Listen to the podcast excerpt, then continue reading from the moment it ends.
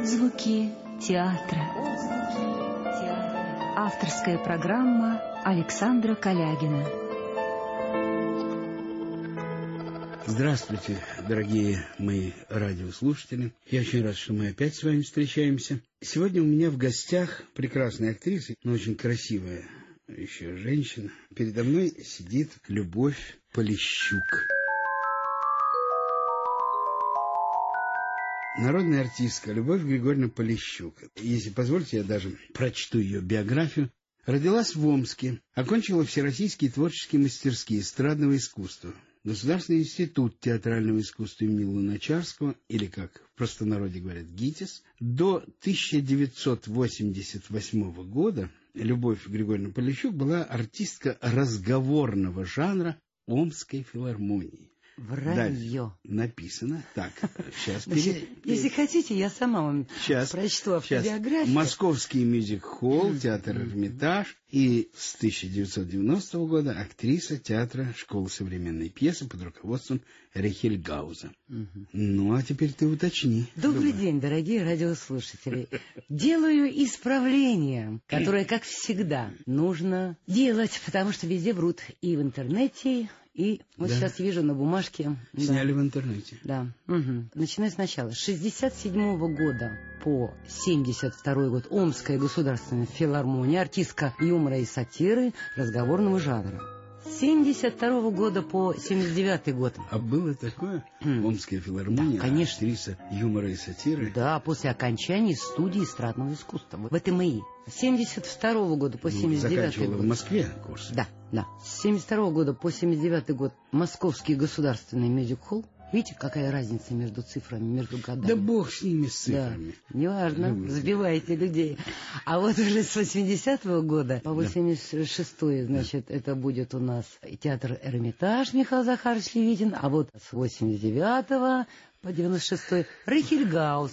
А последние пять лет коммерческая антреприза. Теперь можно подытожить. Окончила всероссийские творческие мастерские, эстрадного да. искусства. Для меня это, конечно, новость, то, что ты была актрисой разговорного жанра, да. юмора и сатиры да. Омской государственной да. филармонии. Потрясающе. Тем не менее, закончил театральный институт ГИТИС. Да, я... Вот, актриса мюзик-холла театра «Эрмитаж», где я тебя впервые увидел, в театре «Эрмитаж», был потрясен. Вот не когда только меня пригласили... красотой, высотой Спасибо. и талантом, но и, как бы сказать, просто в Москве появилось что-то такое необычное. Так вот, когда меня пригласили в театр «Эрмитаж», я поступила в ГИТИС. Вот ну, только прекрасно. когда. И потом э, актриса театра школы современной пьесы под руководством Рихельгауза. Я знаю, что ты там много играешь и очень хорошо. Теперь скажи мне, пожалуйста, что такое коммерческая актриса? Впервые передо мной сидит коммерческая актриса. Такая ну, красивая. Ну, э, их называют либо коммерческие спектакли, либо частные антрепризы, как угодно. Я соединила два слова, получилось несуразно. А ты ушла из э, театра школы современной пьесы? Шесть лет назад. Больше меня никто не захотел пригласить, поэтому я ушла в частную антрепризу. К Леониду Семеновичу Роберману. Он меня пригласил. Сначала меня пригласил Леонид Рушкин, Леонид Григорьевич, а потом Леонид Семенович Роберман.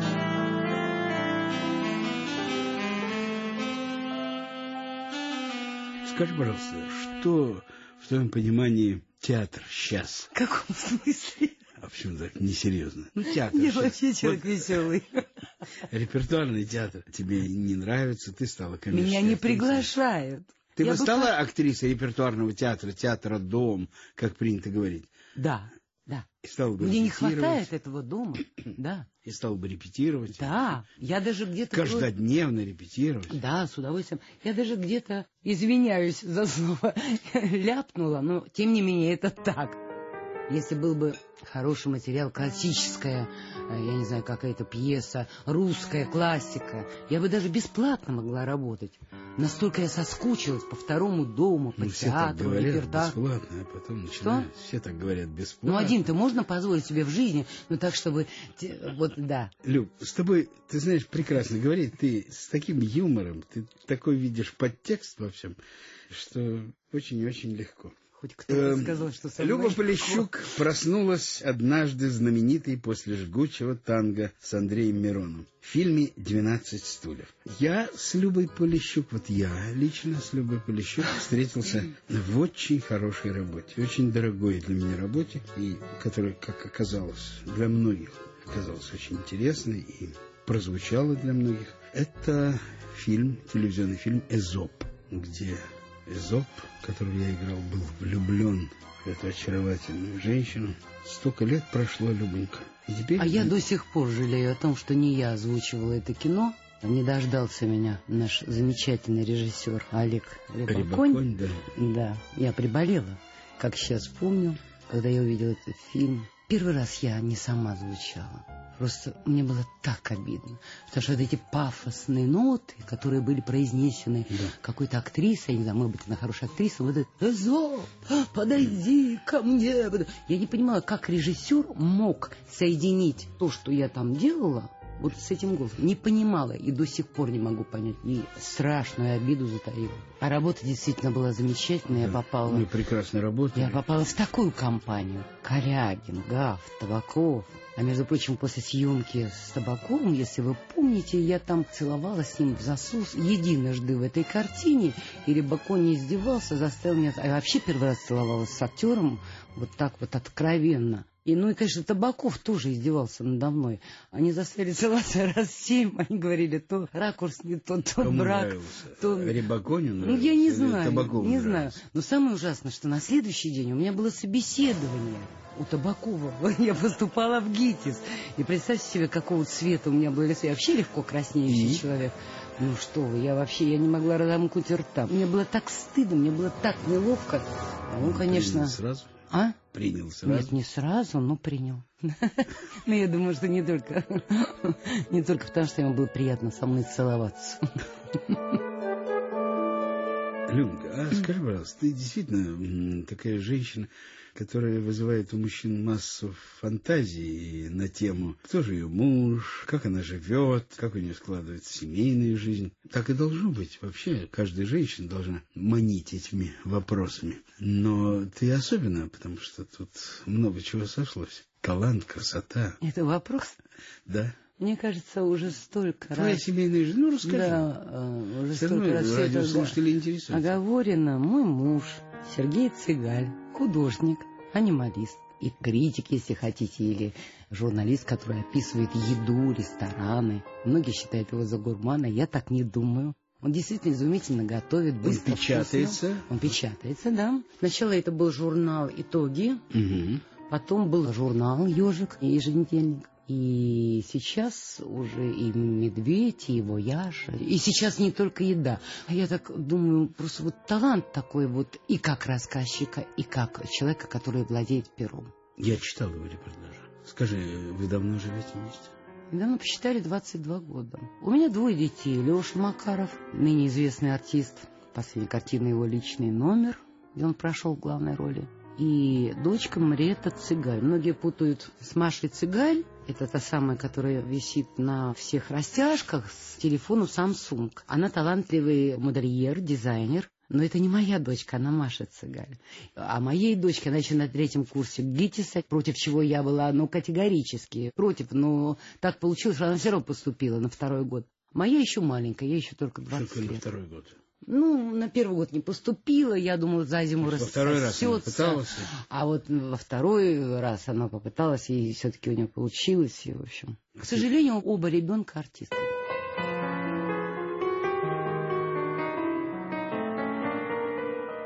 К сожалению. Да. Довольно часто актеры, родители так говорят. Скажи мне, а почему? Понимаете, я сейчас так попытаюсь очень элегантно обойти острые углы, потому что, в принципе, в высказываниях своих я иногда чрезмерно остра. Но я считаю, еще раз прошу прощения, что практически у всех актеров мужчин женская психика. Они ущербны за счет того, что безумно зависимы. Для мужчины это очень и очень болезненно. И, как правило, многие истеричны и болезненно относятся к... Это просто было со мной. Были партнеры, которые невероятно ревностно относились даже к тому, что мне преподносили цветов больше, чем им. И уходили с визгом и с кулаками, и со слюнями, с брызгами со сцены, и выходили на второй, на третий, на четвертый поклон. И такое бывало. Поэтому я и не хотела, чтобы мой сын был так зависим, зная его честолюбие, зная его характер. Ну хорошо, а ты встречал достойных мужчин? Да, которые... я же сказала, что у многих, но не у всех. Я сказала, не у всех. Которые, принимая букет, дарили рядом стоящие любовь Полищук. Единицы. Букет. Вот одной руки более чем достаточно. Мне жаль мужчин-актеров. И это нормально, что у них такие натуры вспыльчивые, истеричные. Может быть, не были бы такими фантастическими актерами, партнерами. У меня всегда были потрясающие партнеры. Мужчин жалко в этой профессии. А женщин? Теперь перейдем к женщинам. Женщина вообще должна работать мало и в охотку. И женщина... Мало на сцене, в кино. Где угодно. В основном что, дома делать? Да. Домашние дела? Да. Я столько лет была полумужчиной, я тащила. В общем, 12 с половиной лет я прожила с Лешей, в общем, вдвоем. В общем, трудно. Очень. И вдруг я стала замечать, что я и не женщина, и не мужчина, такой какой-то полу, но не товарищ. То есть в кино меня воспринимают как Полищук, да, это женщина. А на самом деле в жизни, в быту вот, поэтому, когда я при муже, мы с ним познакомились, я при муже где-то в компании воткнула нож в консервную банку, сверху так шлепнула и открыла ее лиго по кругу, он зажмурил глаза и сказал, я умоляю, никогда в жизни при мне этого больше не делай. И тут я поняла, что я что-то прозевала в этой жизни.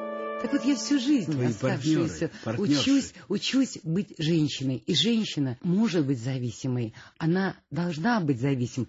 Это мое личное мнение. Понимаете, должна быть зависимой, может быть зависимой, должна быть слабой, должна быть опекаемой, должна, Любочка, должна а быть ты, женщиной, короче. А ты прости меня, ты Лешу родилась здесь, в Москве? Нет, в Омске. И приехала с ним? Нет, я его оставила. Ему не было и года. Просто у меня уже выходили все сроки я еще не приступила к родам, меня уже атаковали телеграммами сначала ленинградский мюзик-холл, а потом московский мюзик-холл. На роли главной героини. Я не могла пропустить шансы, тем более, что с мужем никак не складывалось. Я, извините за подробности, перевязала грудь, оставила ребенка на маму и уехала в Москву. Да, вот такое я зеленая. Потрясающе. Да ты что говоришь? Уметь использовать шансы. Я понимаю, что теперь уже другого шанс. не будет. Да, почувствовать. Ну, у всех актеров Куда ринулась, интуиция звериная. У женщин особенно. Ну, я тут почувствовала. Да, в Москву. И сразу была принята в мюзикл? Меня пригласили. Меня, Любовь Полищук, пригласили. Другое дело, что у нас пока не сформировался материал и пока не было поставлено точки в решении этого спектакля, спектакль назывался «Красная стрела прибывает в Москву», где роль героини, которую я исполняла, эта героиня, она хотела быть очень артисткой, очень. Поэтому она под разными предлогами, в разных образах приставала ко всем известным актерам. Там был Шемелов, там был Алчевский, там была Марина Колбинцева, которая уже не с нами. Там было очень много известных артистов, которым она приставала то в роли старухи, то в роли проводницы такой бабейши, то в роли какой-то там шапокляк, то в роли куплеты я пела какая-то там шансонетка, вот, и, и так далее и тому подобное. То есть у меня было 12 выходов, я выступала в роли, начиная там от мужчины и кончая там подростком. То действительно подросток, который была выше всех ростом, длиннее, скажем так. Вот, хотела проехать в Чертаново. Ну, в общем, там был так построен сюжет. Ну, а, так сказать, закончить тему партнеры, женщины, партнеры, мужчины. Скажи, и э, тебя сейчас удовлетворяют твои антрепризные партнеры? Да. Вполне, да? Да. Мало этого, прежде чем начать э, репетиции нового спектакля, у нас всегда идет обмен мнениями. Хочу ли я играть этот материал и с этим или с этой партнером? Но Для ты... меня это очень немаловажно. Ну, понятно. Может быть, кому-то до лампочки, а мне это очень важно. Ну, ты заранее уже интересуешься, кто будет репетировать? Я не интересуюсь, мне приходит и рассказывают, кто будет, какая пьеса. Я читаю пьесу, потом я думаю, потом мы разговариваем, потом, причем, как всегда, на выбор несколько пьес. Вот, потому что, ну, невозможно, допустим, работать. У меня был период, когда у меня было шесть наименований. Это очень сложно, практически невозможно. Сейчас у меня три, я довольна. Этого достаточно мне. Любашка, а ты не чувствуешь, что ты каких-то режиссеров пропустила? Ну, по объективным, по субъективным причинам. Что значит не чувствую? Я знаю это. Но меня не хотят эти режиссеры. Меня не зовут. Я не умею просить знаете, вот я читала там многие интервью, актриса рассказывает, или актер. Я узнала, что режиссер хочет снимать. Вот э, я поехал в этот город, я или там на Мосфильм, э, в том числе и зарубежный, или нужно было иметь еще в то время агента, который бы знал все это, приезжал и меня рекомендовал. У меня не было. У меня агент Леонид Семенович Роберман всего два года, еще двух лет нет. Понимаете? А сама я не умею. Убей меня, Бог. Ну, не умею, не могу. Не, ну, до этого времени, вот, не пригла... Улевитина. Не приглашали. Не приглашали, не замечали, не хотели и так далее. Но если тебя не хотят, ну как можно напросить? Я не понимаю. Вот кто-то может, я нет. Глупость, моя глупость, я понимаю это. Скажи, пожалуйста, а тебя удовлетворяет работа в телевизионном сериале «Моя прекрасная няня»? Вообще, на самом деле, вопрос Плохой. к месту. Нет, нормальный вопрос. Но потому что уже настолько мы сняли, сейчас скажу, Осталось 18 серий, значит, сняли 92, да, серии. 92 серии. Все подустали. И сейчас э, этот вопрос, ну, конечно, он актуален. Устали. Ну, я-то что? Ну, я появляюсь, ну, два раза в неделю, ну, три раза в неделю. Я потрясена героизмом героини извините за тавтологию, нашей э, Насти э, Заворотню, которая изо дня в день она там, э, разные партнеры, и каждому нужно пристроиться, и текст выдают только перед съемкой. Я-то что? А вообще я с радостью взялась за это дело. Объясню почему. Я никогда не снималась в сериалах. Я не снималась, мне было интересно. Я считаю, что у нас недостаточно профессионально, у нас не владеют профессией пока еще вот этих профессионально не знают, как сложить вот эти сериалы с наложенным смехом. Без конца они попадают то на начало репризы, то на конец. Я, как человек эстрадный, очень чувствую, что как нужно цельно произнести репризу. Понимаете, нет этой профессии вот на данном монтаже чаще всего мимо, мимо, мимо. Ужасно все это раздражает. А в принципе, я человек эстрадный, я люблю малые формы, мне нравится. Но зная, что не владеют профессией монтажа в таких сериалах, я больше сниматься с наложенным смехом в сериалах не буду. Да, Для это меня этого опыта достаточно. Это Понимаете, тяжело. Ну, все, смотрится и да. слушается. Понимаете, тяжело. мне нужно было и это пройти. Это моя профессия, работать во Люб, э, еще по поводу театра. Да. Я так рад тебя видеть и действительно соскучился. Спасибо, я тоже сказать. очень рада. Поэтому так хочется уточнить, спросить даже мне, вот просто мне любопытно. Скажи, а почему ты ушла от Левитина, театр Эрмитаж? Ты там блистала, ты там была первой актрисой. Изумительные роли были. Сейчас я могу спокойно объяснить. Михаил Захарович рассказывает это иначе, ну и бог ему судья. На самом деле все случилось из-за невероятных болячек после рождения второй дочки. Я ушла и сделала перерыв, я три года вообще не работала. А потом меня пригласил Рахиль Гаус. Он объясняет по-другому, что я ушла, потому что повесили распределение ролей, что роль Маргариты отдали Оленьке Остроумовой, мне отдали кота-бегемота, невероятно смешная, я могла бы... Я, я, я была всем довольна, просто я в принципе не жила тогда. Была полумертвая. Вот были у меня такие вот два-три года, очень нехорошие. Скажи, ты довольна теми ролями, которые играешь сейчас в интерпрете? Я не об актерах спрашиваю, а ролями. Но я уже сказала, что я хочу сыграть русскую классику. Понимаете, меня много лет не снимали, да? И одна очень мудрая актриса сказала, Люб, не волнуйся, у тебя просто переходный возраст. Я была ошарашена, что это такое. Ну, говорит, из любовниц ты уже вышла, а в бабушке еще не пришла. Либо толстей, либо старей быстро. Я говорю, да не, не буду я, не получается. Пока еще побуду вот в этой форме, но бабушку готова уже сыграть чем я и занимаюсь в моей прекрасной няне. И это моя баба Уля, я с удовольствием, этот характер, он у меня сидит, это мое детство, понимаете?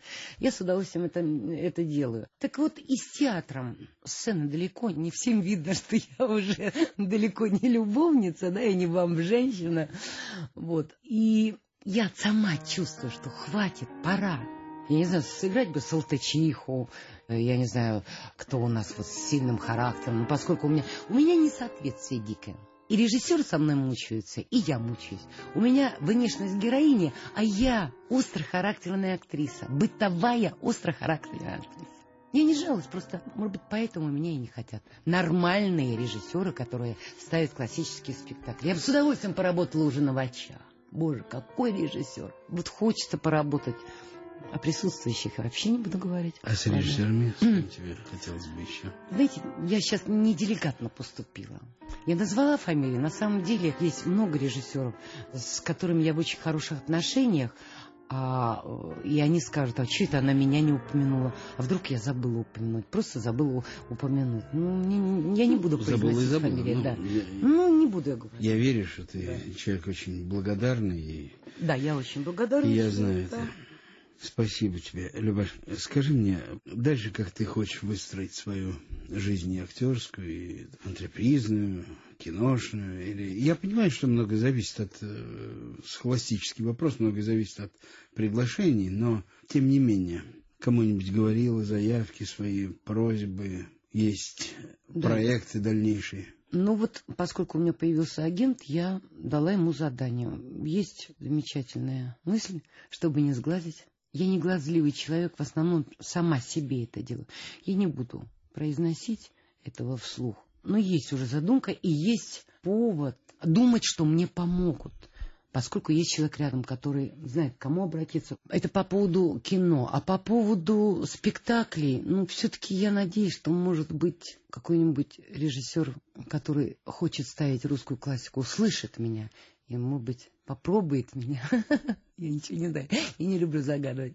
Все, что я загадываю, у меня все ну, разваливается, как карточный домик. Чтобы он учитывал твою, как ты говоришь, твое несоответствие, да, героической внешности. Почему? Я уже в том возрасте, характер. когда могу все сломать. И в той актерской зрелости, когда я могу и хочу, пока еще хочу, хочу, понимаете, хочу, чтобы меня пригласили. Очень. Спасибо тебе большое. Я тут вычитал у тебя в интернете такие фразы. Я была вынуждена быть сильной. Убеждена, что женщина должна работать мало и в охотку, как ты уже говорила, но при этом сама работала как лошадь, что я видел и чему я свидетель, как ты работала. И еще ты написала, вернее, сказала, только после встречи со своим нынешним мужем, художником Сергеем Цыгалем, я поняла, что такое быть настоящей женщиной. С тех пор, как вышла замуж, потихоньку выдавливаю из себя мужика. Вот это не моя, не моя фраза. Выдавливаю из себя мужика. Ну, тебя обработали, Уч... красиво учусь, обработали. Да, учусь ну, быть что ж такое женщиной. Это моя Хорошо. фраза. Оказывается, ну... я могу быть образцовой женой, сижу дома, шью, вяжу. Дальше точки. Еще что Какая делать? Какая ахинея! Потрясающая ахинея. Когда мне сидеть дома, Оказывается, я могу быть образцовой женой. Сижу дома, вычитываю я. Сижу дома, шью, вяжу. Вот я хотел бы Вы спросить... можете да, себе представить меня, сидящей дома, вяжущей и шьющей? Я обожаю это делать, и то, и другое, но у меня совершенно нет времени как-то этим заняться. Короче говоря, ты вяжешь? Вязать люблю, но не вяжу. Шить шью, но не шью. Ну, готовишь? Нет, у меня муж готовит. Ну, так что ж ты пудришь, прости меня, мозги? Женщина должна вообще сидеть дома, работать мало и в охотку. Да. Да, ты не, не шьешь, не вышиваешь. Она не- должна ходить по косметическим салонам, по бутикам, выбирать себе всякие красивые вещи, ухаживать за каждым ноготком, за каждым волосиком. А, вот. Она должна высыпаться, она не должна подходить к плите. Вот я... Я должна... Потрясающая жизнь актрисы. Нет, женщины. Вот я представляю Ну, себе мы же так. мне бы актрисе. хотелось. Об актрисе, ну когда мне вязать и шить? Некогда. Актриса должна быть в тренаже, и все равно не работать столько, сколько работала я. И продолжаю работать. Дай Бог, Люба. Дай Бог, чтобы ты Но я не хочу гневить Бога, я действительно счастлива, что меня приглашают, что меня еще зовут куда-то, что я кому-то нужна. Любенька, дай Бог, чтобы это продолжалось долго-долго. Спасибо. Дай Бог тебе здоровья, дай Бог здоровья твоим родным и близким. Спасибо. У меня сегодня в гостях была народная артистка Любовь Григорьевна Полищук. Прекрасная женщина, красивая, талантливая актриса. Спасибо вам. Я говорю до свидания своим радиослушателям. Встретимся через неделю в это же время. До свидания. До свидания и удачи вам. Вы слушали авторскую программу Александра Калягина «Отзвуки театра». Режиссер Максим Осипов. Саунд-продюсер Андрей Попов. Продюсер Ольга Хмелева.